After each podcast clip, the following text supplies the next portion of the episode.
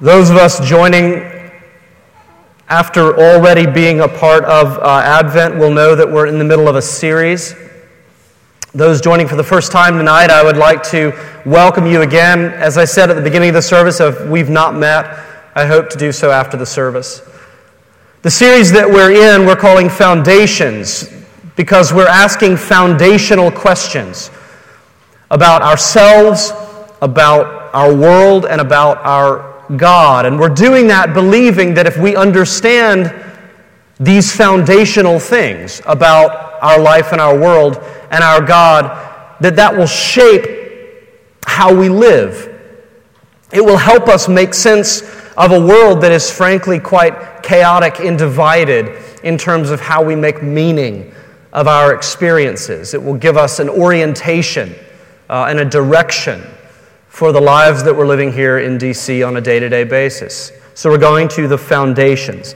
And a lot of what we've been talking about, for those of you who have been here, is what it means to be a human being, which is pretty foundational.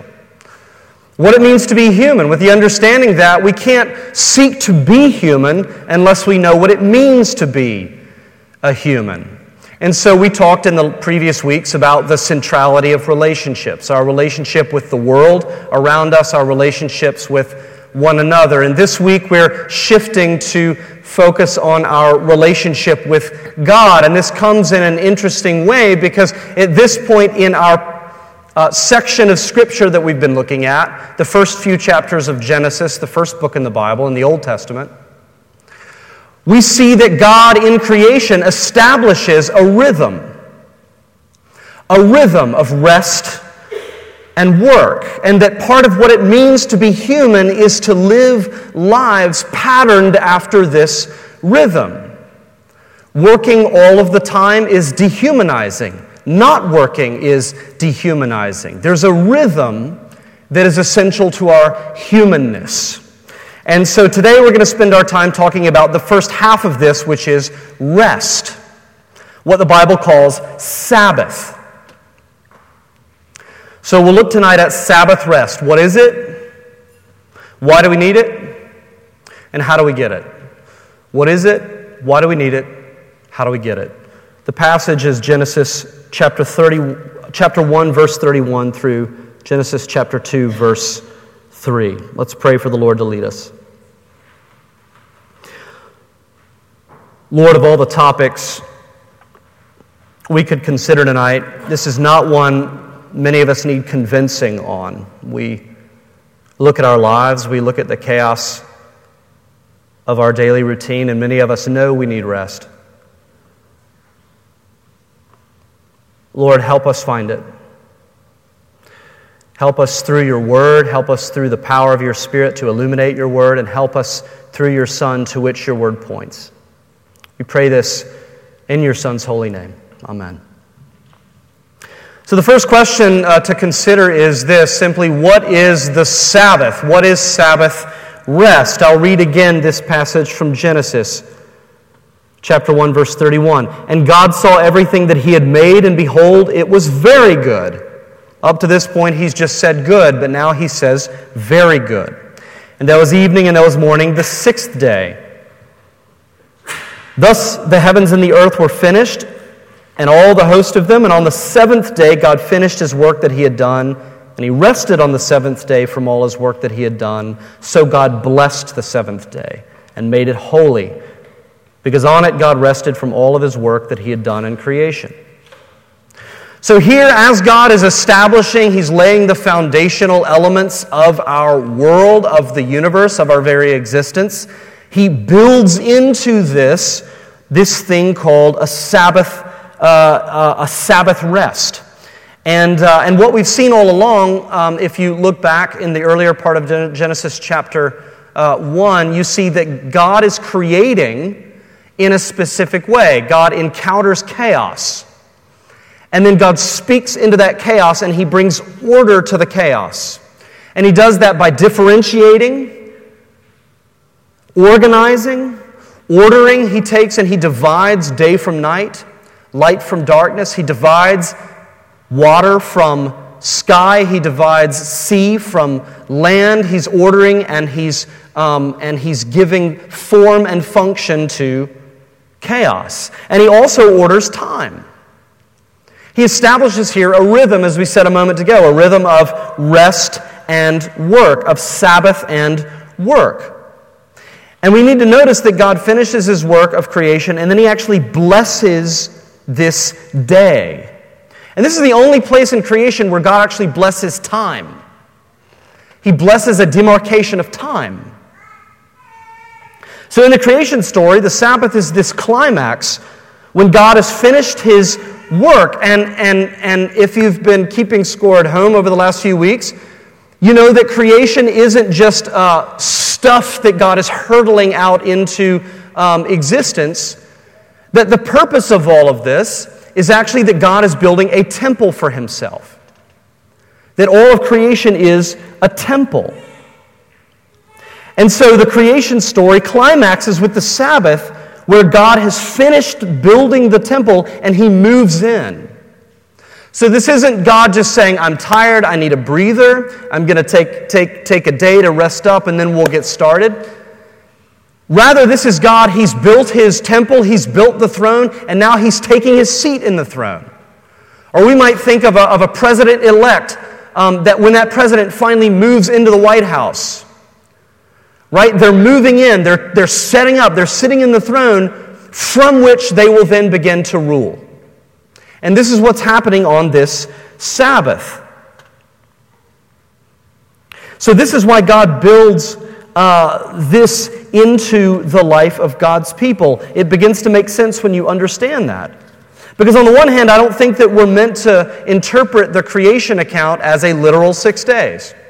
We've talked about in the past, and, and, and, we can get into that in more detail. If you'd like to talk about that, I'd be happy to talk to you about it uh, after the service. Um, but even as far back as uh, St. Origen in the third century or St. Augustine in the early fifth century, you have church fathers who never saw this as a literal 24 hour day after day after day of creation, six days of creation. Um, so, on the one hand, I don't think we're meant to interpret creation as a literal six days. But on the other hand, God actually does command his people to observe a seven day week. In other words, to pattern their time after this account of creation. And so, when God gives the law to Moses, he includes Sabbath observance among the Ten Commandments. Exodus chapter 20. It says in verse 8, Remember the Sabbath day to keep it holy. Six days you shall labor and do all your work, but the seventh day is a Sabbath to the Lord your God. And what's fascinating about this is it's not just applied to um, you know, the men, it's not just applied to the husbands and wives or the family, it's applied to all of the people who might be in the house. It's applied to the servants and the day laborers. It's applied even to the animals. Even the animals get a Sabbath. And then a few chapters later in, in, Exodus 23, God says that every seven years, the land takes a Sabbath. Even the land. So, what, this is a picture of all of everybody men, women, children, free, slave, animals, the land itself, all following this pattern of Sabbath rest. So, when we think about the meaning of Sabbath, we realize it's not just about taking a day off. In many ways, taking a day off can become a kind of counterfeit Sabbath, a cheap knockoff Sabbath. It's not just about making sure we take vacation every so often, it has very little to do with that. Fundamentally, we see that the Sabbath is actually about ceasing from our work so that we can celebrate God's work. It's about ceasing from our work so that we can celebrate God's work. It's about a, an entire reorientation of our focus and our attention and our perspective and our time and our very identity. And we'll talk more about that in a little while. But a way to think of that is maybe this we have, um, we have cathedrals in the spatial dimension. Beautiful cathedrals, and you walk in and you cross the threshold, and immediately you realize that you, you feel as though you've entered another world, a kind of holy ground. And there are places that are so beautiful and transcendent that make you feel like you want to take your shoes off and tread lightly and speak only in hushed whispers. because this is a holy place. Not so much this place, but. There are places like that in the spatial dimension. The Sabbath is a cathedral in time. And when we cross the threshold of the Sabbath, something fundamental changes. That's what the Sabbath is all about. The, the Sabbath is God's cathedral in time, a time set aside where we celebrate God's work and we rest in the fact that God is on the throne and not us. So, this is what the Sabbath is. When we ask, What is Sabbath? When we look back at this creation story, this is what the Sabbath is and how it came to function in the life of the nation of Israel. Now, we're going to pause there because we want to ask, Why do we need it? We've just described what it is, but why do we need it? And how does that actually apply to us living at this point in history? We're not Israelites. Why should we care what happened thousands of years ago in a nation that's very far away? I don't think I actually need to convince anyone why you might need rest.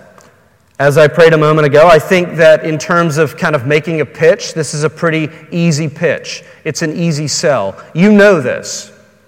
We all know this. We all crave at every party I go to, at every wedding I go to, at every dinner I share. Um, when the question inevitably arises, How are you doing? Almost always people talk about how busy they are and how they really need a rest. I very, very, very rarely talk to somebody who says, You know, I'm just kind of itching to do more. I've got all this free time, I don't know what to do with. I have one friend who says that.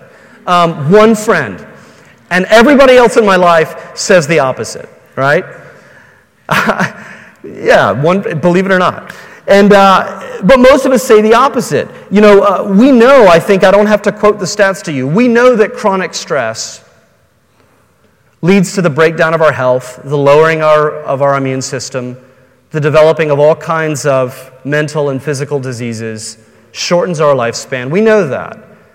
You know, 75 to 90% of physician visits are related to stress related illness. You know, that's a pretty compelling statistic 75 to 90%.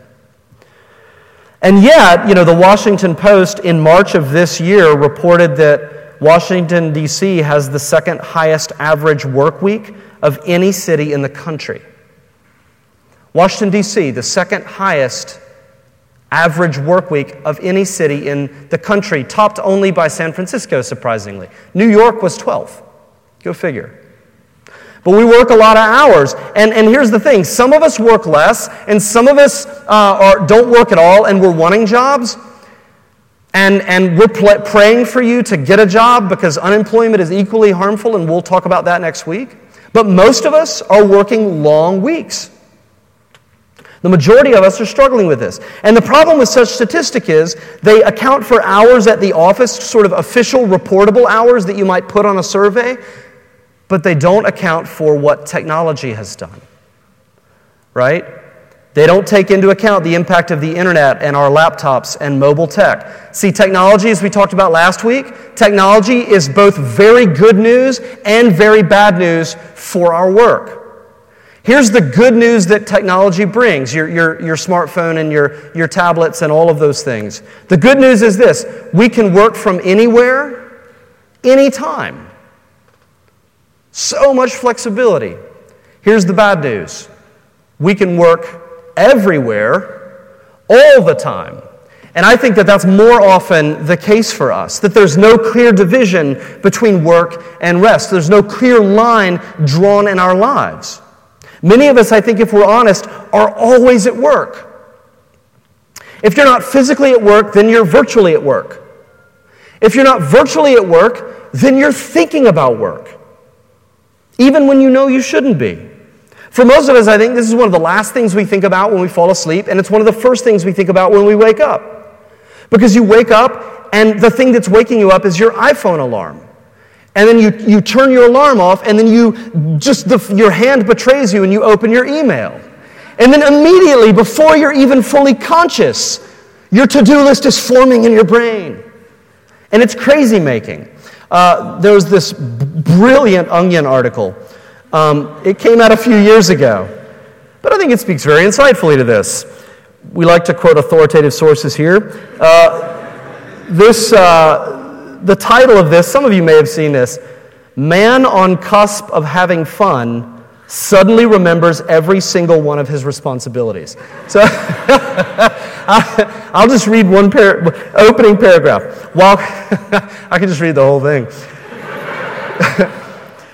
While cracking open his second beer as he chatted with friends over a relaxed outdoor meal, Platt was reportedly seconds away from letting go and enjoying himself when he was suddenly crushed by the full weight of work emails that still needed to be dealt with, looming deadlines for projects that would take a great deal of time and energy to complete, an upcoming wedding he had yet to buy airfare for because of an unresolved issue with his Southwest Rapid Rewards account, and phone calls that needed to be returned. It's great to see you guys said the man who had been teetering on the brink of actually having fun and was now mentally preparing for a presentation that he had to give on Friday and compiling a list of bills that needed to be paid before the 7th. This is awesome. so the question is what drives this insanity? I mean, if I say this is wrong, nobody should live like this, you'd all say, I agree with you. Why do we all live like this? Well, something's driving it. We can blame culture. You know, we live in a capitalist consumer society, it is true. And our culture overvalues pro- productivity in a way that very few cultures have in the past. Our society does very strongly reward overachievement. You know, and we attach status to overachievement. We do. We are proud of our overachieving, even if it's killing us. We love to we love to put that on display in subtle ways. And even if we don't think that way, even if you know that this is uh, uh, no way to live, your employer expects this of you. And you know that if these hours are expected of you, the nature of your job is such that if you were to refuse, there are at least a hundred equally, if not more qualified people in line who would love your job and who will work whatever hours are asked of them. And we sense this, and so we feel trapped. But I do believe that the blame can't entirely be placed on culture. I think that there's more going on under the surface, that there is a kind of work that is happening underneath our work. Um, in the New York Times a few years ago, Judith Shulevitz um, wrote a wonderful piece. I, I, tagged it, I've read through it a number of times. It's been very helpful for me in thinking about this from a different perspective because she was a, a mostly secular New York professional, very successful. And she began to notice herself at the end of the week just winding down into a kind of paralyzed depression, social withdrawal. She didn't know what was wrong, and she said she did the last thing she ever thought she would do. She started going to synagogue again. And as a result of this, she starts to recover this practice of Sabbath. And she says that as she begins to do this, she realizes more and more that, that Sabbath rest, there's much, much more to Sabbath rest than actually meets the eye. She says this on that weekly holiday, not only did drudgery give way to festivity, family gatherings, and occasional worship, but here's the thing the machinery of self censorship shut down too, stilling the eternal inner murmur of self reproach. On this day, something happened that was able to still the eternal inner murmur of self reproach. She realized that there's something under all of this drivenness in us. And the reason I wanted to quote her is because I love the phrasing the eternal inner murmur of self reproach. That sense that no matter how hard you try, there are always people that you're letting down. There are always people that are angry at you. There are always people that are critical of you. There are always people that feel like you should have done more the eternal murmur of self reproach. There's that sense that no matter how hard you try, you're not really making a difference. You know, you got a really nice degree. Maybe you've got several really nice degrees. And you realize that all that that has really seemed to amount to in your life is a way to decorate one of your walls. But you wonder as you've become a part of this kind of uh, giant mega nonprofit that has all of these incredibly beautiful and well worded vision statements. And then you look at your daily grind and you wonder, how in the world am I making a difference? Am I having any impact? I've sacrificed so much. I'm paying $10,000 a month to live in a group house of eight people. I've been living off ramen noodles for six years. I've done four unpaid back to back internships. And now I'm wondering is this making any difference in the world? I thought the sacrifice would be worth something, but I feel like my life is meaningless. The eternal murmur of self reproach. The sense that it's never enough, that it's never good enough, that there's always something more expected of you. Or constant rehearsals of conversations Things that you could have said or should have said or should not have said or should never have thought. Things that you should have done, people you should have reached out to, emails you should have returned. The eternal murmur of self reproach. I believe this is what drives us. It's this need to justify ourselves. It's this need to know that at the end of the day, when all is totaled up, we make the cut. That somehow we're okay. You know, that we cut it. And it's that sense that drives us. There's this uh, need in us. And I, I believe what this is really pointing to is there's something in us that is looking for a deep level rest. A deep level rest. Not a surface rest. You know, my, my sister in law is a sleep expert, and she talks about how we don't just need sleep, you know, to lay down on the couch for, for uh, a little while here and there, that we need deep sleep, we need REM sleep, we need our brain waves to change to really heal our bodies. And I think that there's a sense in which this eternal murmur is our soul saying, I need rest. Our soul saying, I need deep level soul rest to be restored. So this leads us that so this is I believe why we need Sabbath, why we were created for this rhythm of not only work but also Sabbath rest. And so this leads us to the last point about Sabbath rest. We've talked about what it is, why we need it. Let's talk about how we get it. One of the most common accusations brought against Jesus in his earthly ministry is that he was a Sabbath breaker. He, he broke the Sabbath again and again and again and again and again in a way that seemed to almost flaunt it, in a way that was surely seen as active provocation of the religious authorities of the day. And in Mark chapter 2, a very flagrant violation indeed, he and his disciples are walking through a grain field, and his disciples pick some of the heads of grain and they rub them between their fingers to get the kernels so they can eat the kernels. And the Pharisees say, Oh, I saw you. I saw you do that. And you can imagine the disciples, you know, you know kind of drop it. I, I don't know what you're talking. And, and they're like, We saw that. Sabbath breaker. And what they're talking about is the fact that the command to uphold the Sabbath was a little unclear. It was a little broad. And so the Pharisees had taken upon themselves to develop not 10, not 20, not 30, but 39 categories of Sabbath observance. In other words, work that couldn't be done. And one of those subcategories was reaping. You couldn't reap picking a head of grain, Sabbath breaker. And so they accuse Jesus. They say, You're leading your disciples to flout the law of Moses. Why should we listen to you? And what does Jesus say? Does he say, I- am sorry, next time it won't happen again? We, we really do care about the law, it's very important to us. That's not what I'm about, that's not what my platform is all about. He doesn't say that. Does he say the Sabbath no longer applies? The Sabbath was then, this is now, I'm the new thing, it's the new way, Get on my train, and I will not make you observe Sabbath. He doesn't say that. He says something very curious here.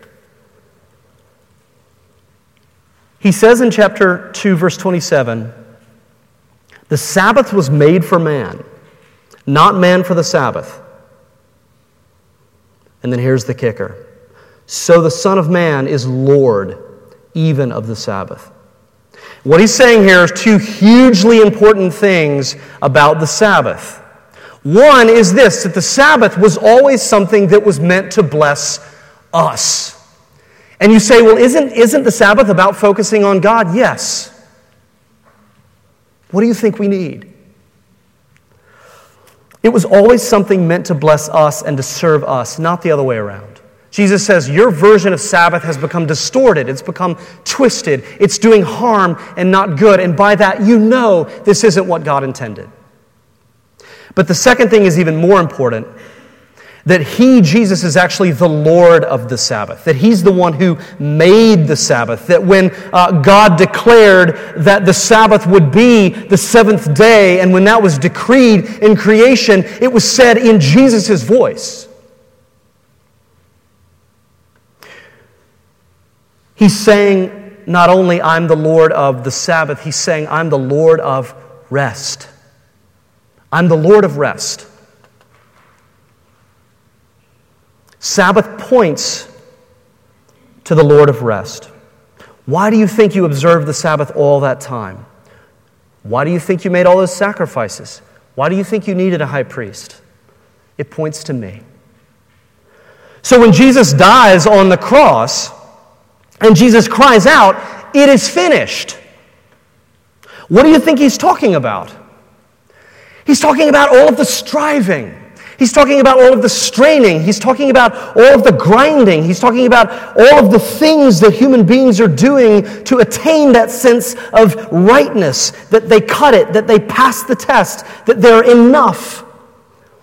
Everything required to meet not just our standards or our parents' standards, but the highest standards in the land, God's standards.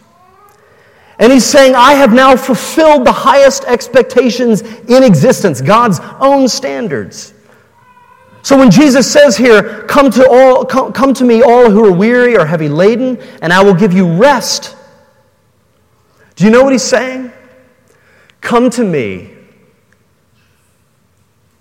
Come to me. And finally, the eternal murmur of self reproach will fall silent. That's rest.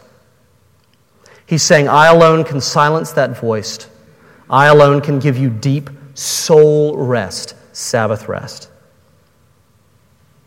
So, how do we get this Sabbath rest? First,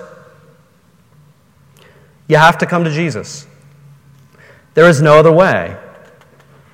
You know, we said earlier that Sabbath uh, is about ceasing from our work to celebrate God's work. This makes so much more sense when you look at Jesus because you recognize that true Sabbath observance means ceasing from our striving and looking at the finished work of Jesus on the cross.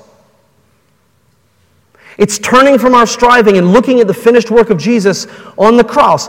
What this means is, is that being a Christian isn't about us bringing our work to God and saying, Look at what all I've done for you. Look at the work that I've done for you. That's not what Christianity is about. It's not saying, Look at all the volunteer hours I put in. Look at all the ways that I've served. Look at all the money that I've given away. Look at all the sacrifices I've made for you. Look at that. That's not what makes you a Christian. What makes you a Christian is this it's the exact opposite. It's coming to God and saying, Look at all that you've done for me. Not the work of my hands. Look at the work of your hands. Look at what you've accomplished for me. That you've done everything necessary to give me a relationship with you. I don't deserve it. I could never repay it, and yet you've done it. Look at the work of your hands.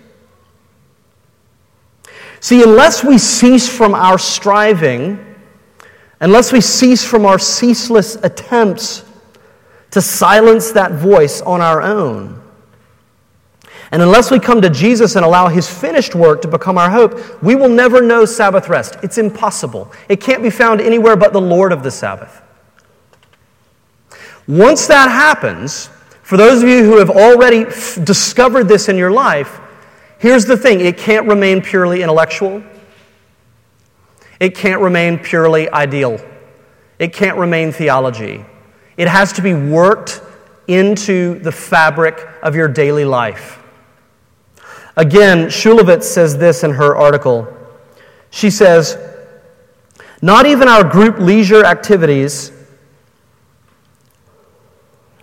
Oh, she says this most people mistakenly believe that all you have to do to stop working is not work.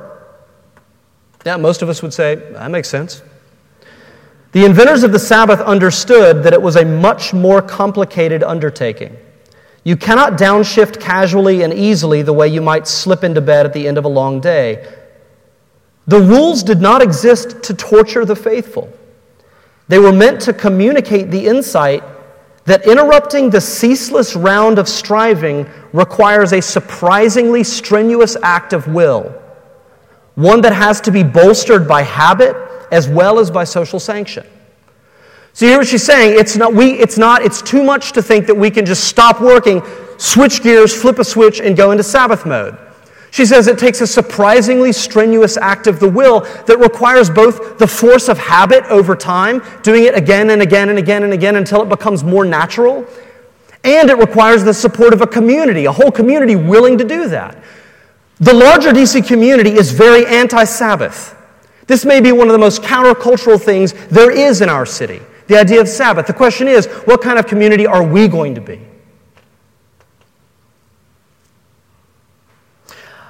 I believe we need one 24 hour period every week uh, of Sabbath rest. And I want to suggest four ways as we close to think about what Sabbath might mean to us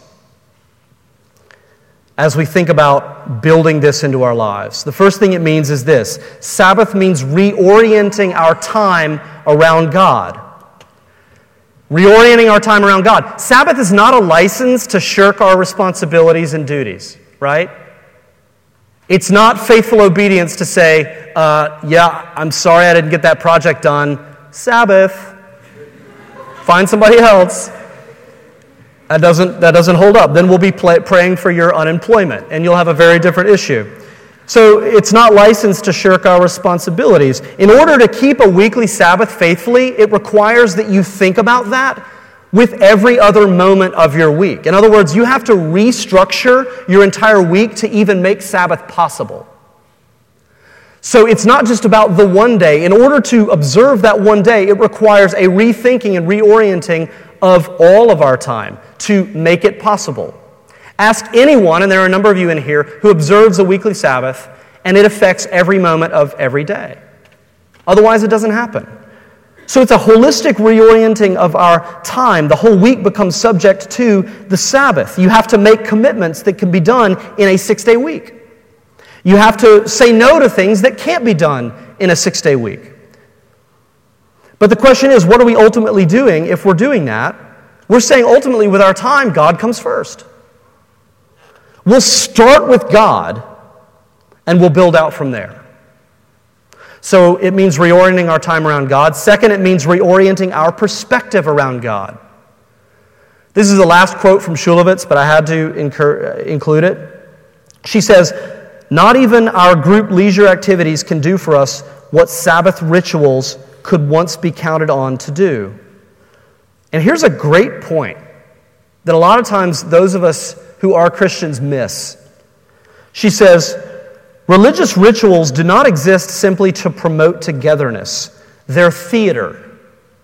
They're designed to convey to us a certain story about who we are.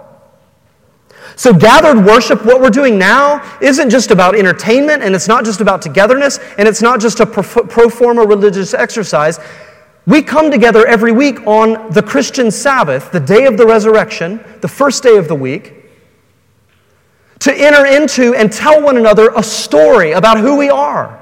To remember that we are not our work, we're not our failures, that we're sons and daughters of the King, and that we're part of this great story of redemption, and that all of our hope rests in the work of His hands. This is the story that's meant to define us. But the minute we walk out of here, there are a thousand other stories attempting to redefine us. And so we have to come back again and again and again and remember oh, this is who I am. This is who you are. So it's meant to reorient our perspective. You know, we talk about keeping the Sabbath. The Sabbath keeps us, it keeps our identity as God's people. The third thing is this Sabbath means proclaiming our freedom from slavery. Deuteronomy 5, verses 12 to 15, God says, I freed you from slavery in Egypt, therefore keep the Sabbath. And it sounds like he's just saying, I did this great thing for you, now give me a little credit.